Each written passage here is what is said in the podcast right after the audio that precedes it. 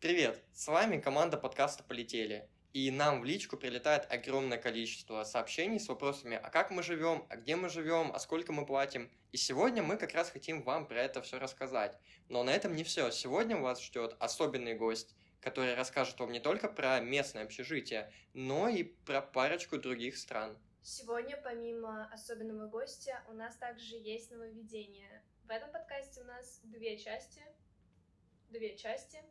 А, в первой части мы с вами и Настей расскажем про то, как мы заселялись, про общежитие в Гонконге, а во второй части ребята поговорят про различия общежитий в разных странах. Давайте начнем, и начнем мы издалека. Настя, а, ты помнишь, как мы вообще подавали эту заявку на общежитие, что там было, и вообще как, как ты это прошла? Подаваться было сложно. Мне кажется, если бы не вы, ребята, я бы вообще пропустила этот момент, потому что я не смогла найти э, раздел с подачей заявок, несмотря на то, что именно в Полию довольно удобный сайт, очень много разделов, и проблема была еще в том, что кнопка сливалась с задним текстом страницы, с задним фоном. Это выглядело просто как картинка, и если бы Ваня не сказал, что на нее можно кликнуть, я бы так и не нашла, наверное, эту форму.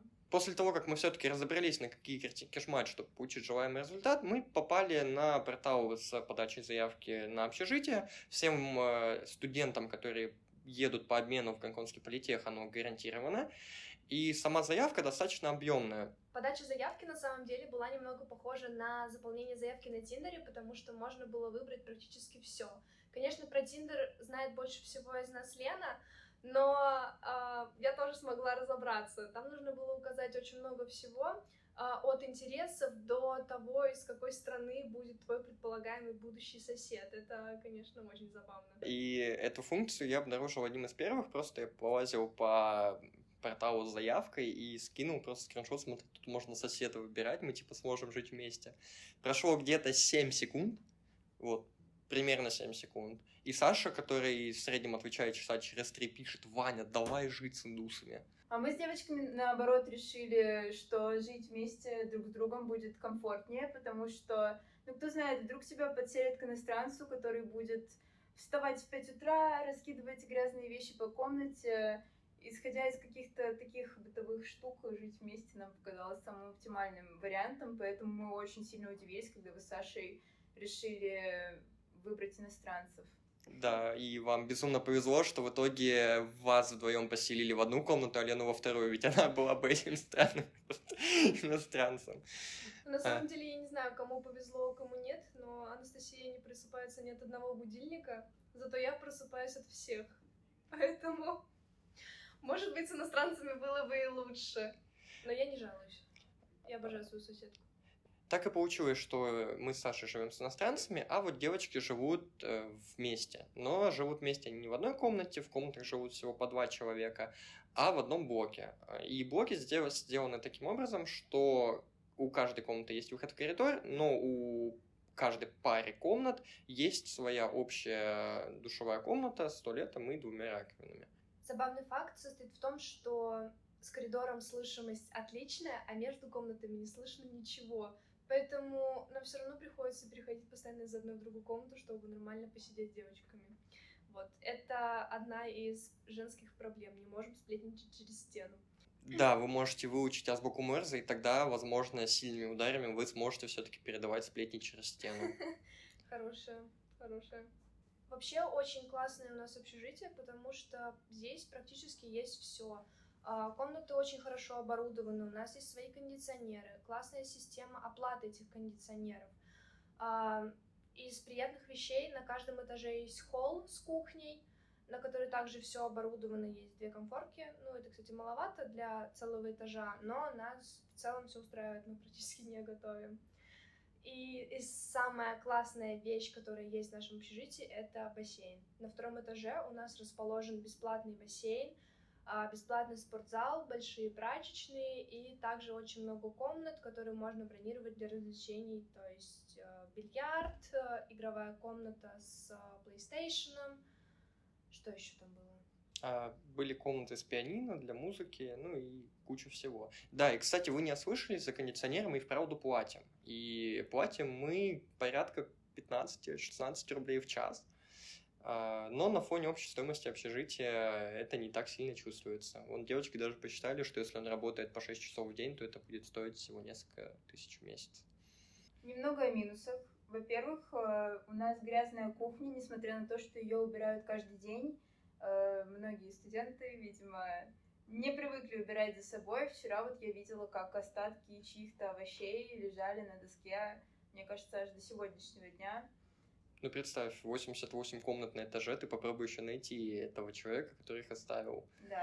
Еще один минус – это очень долгие лифты. Мы живем на девятом и десятых этажах, ну, Саша на третьем, он там пешком гоняет, а, а вот в общежитии всего 22 этажа. И когда кому-то надо с 20 там спуститься вниз, и лифт останавливается там на 20, на 15, на 13, просто потому что везде хотят люди тоже спуститься.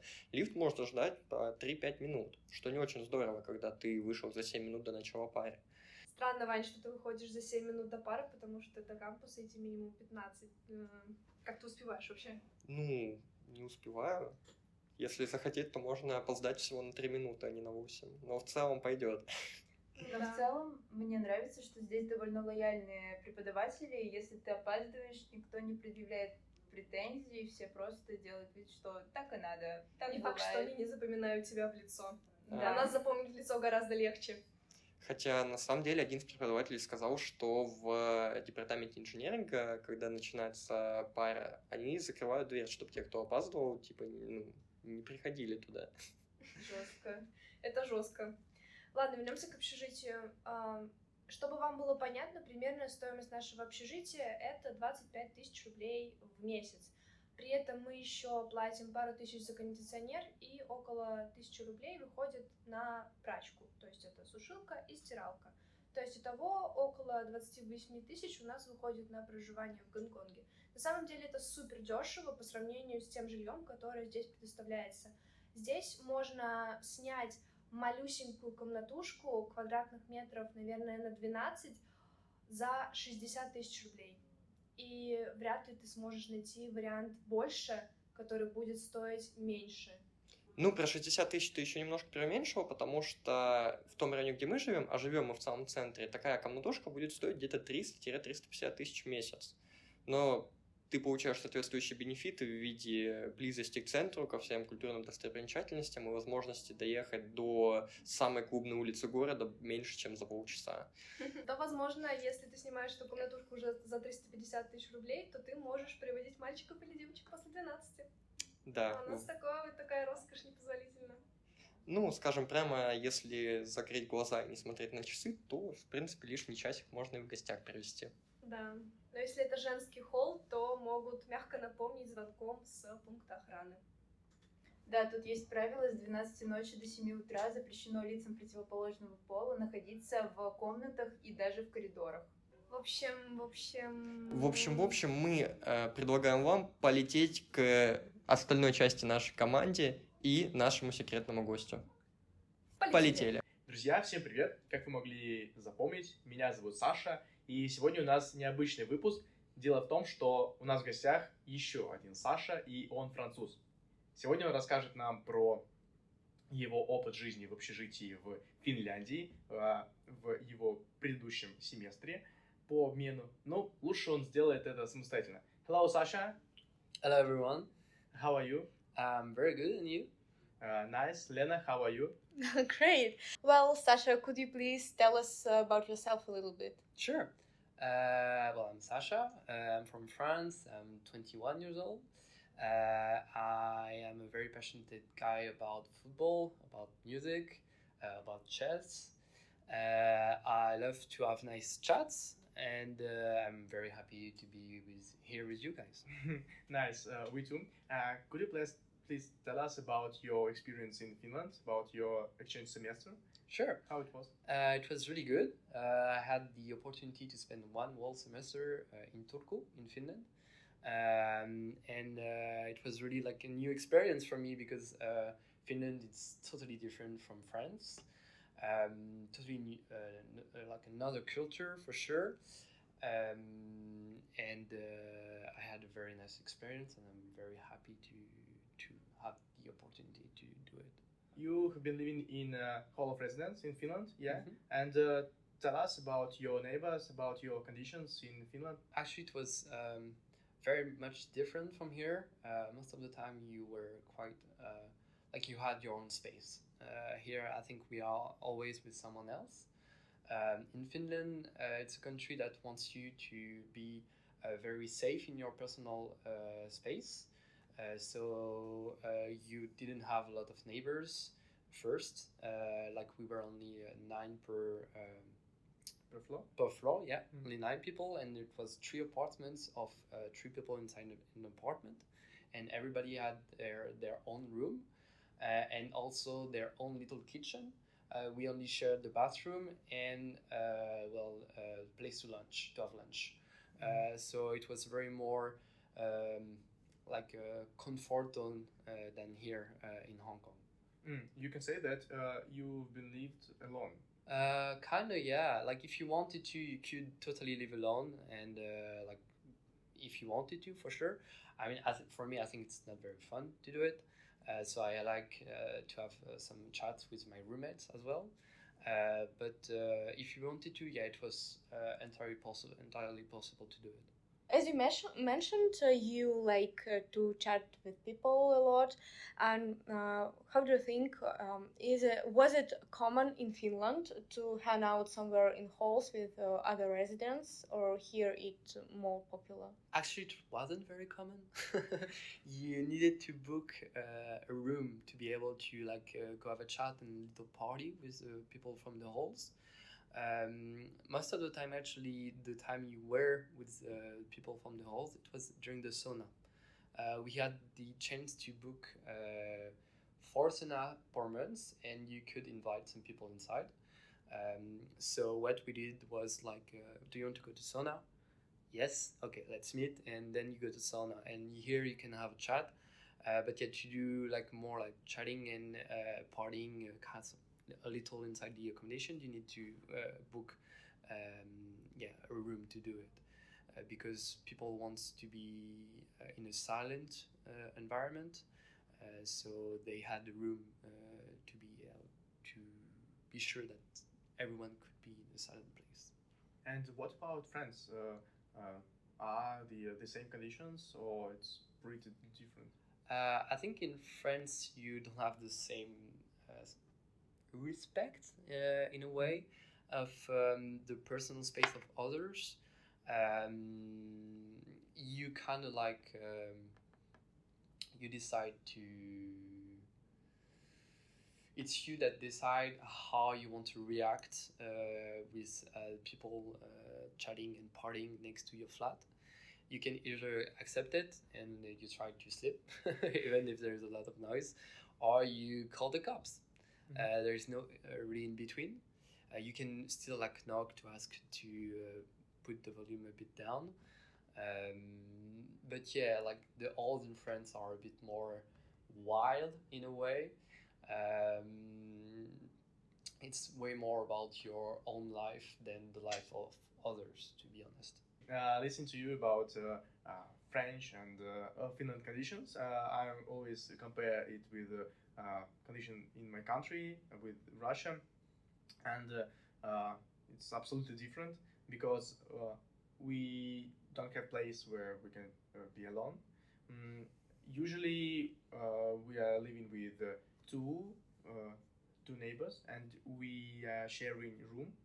Room. Uh, there are two kinds of uh, uh, calls. Uh, first one you can uh, share only room, and uh, the second one you can share uh, room and bathroom with kitchen.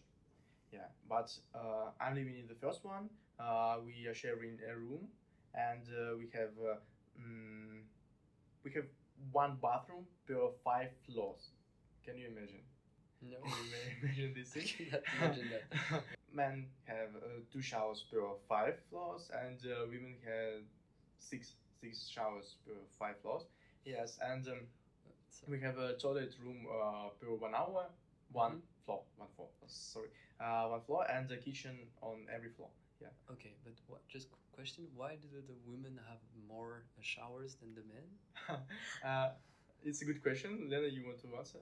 Actually, we always have this huge line to shower in a female bathroom, and as I remember, guys don't have a line. It's always free to use. So we have a problem that um, there are more girls in our dormitories. So that's Okay. why. Yes, and um, in Russia, I'm living on the fifth floor. Uh, that's why every time I want to have a shower, I had to go downstairs five floors to do it, and uh, then uh, then go upstairs uh, the same amount of floors. Uh, it's very complicated uh, because I need to uh, put a lot of efforts to, to simply have a shower. Yes, and um, even one more uh, difficult uh, connected with uh, mm, this facility in in, uh, in dormitory. Uh, you can't have a shower after 1 a.m. Mhm. Uh, till 6 a.m. because it is closed. Okay, just quick question. Sorry, guys. Uh, why can't you take a shower at this time? Like, does it make too much noise for the others? No, that's just because they uh, have to dry it in this time. But um, that's don't make any sense because we have uh, modern ventilation, Mhm. so it could uh, they could dry it faster, but they still restrict to um, have a shower in these hours. Okay. One more uh, disadvantage of our dormitory is uh, that we don't have a place uh, for studying. Uh, like in Hong Kong, we have uh, mm, a studying room where a good Wi-Fi and uh, good conditions, uh, no, no noise, and uh, good gym uh, and a lot of other moments.